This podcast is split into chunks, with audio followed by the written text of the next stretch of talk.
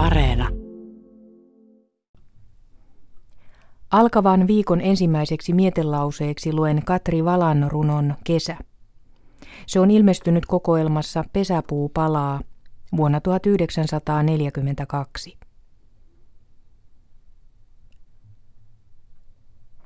On ranta sateen tuore, lehdet pirskoittavat tuoksuaan, läikkyy silkki veden läpi aurinkoisen sydämen. Kyllin olet kuunnellut talven ääniä pimeinä öinä. Olet kiusatun väsynyt varjo.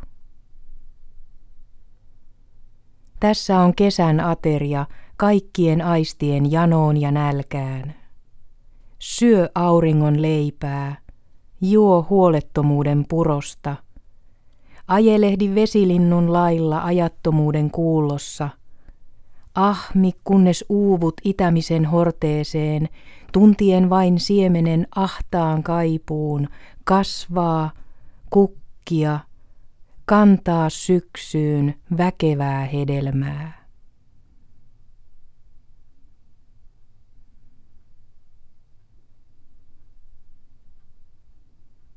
Alkaneen viikon ensimmäiseksi mietelauseeksi luin Katri Valan runon Kesä.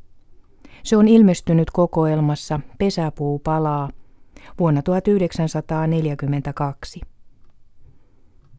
Katri Valan runoja aina perjantaihin saakka päivän mietelauseina, ja tämän viikon mietteet on toimittanut Niina Naakka.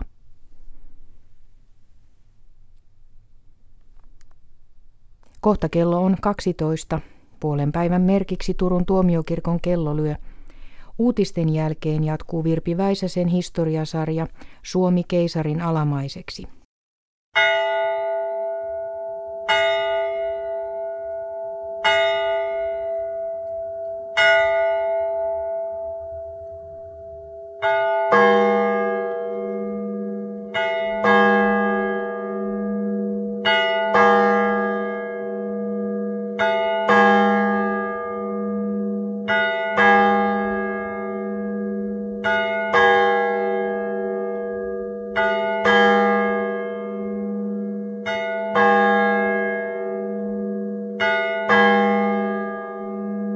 thank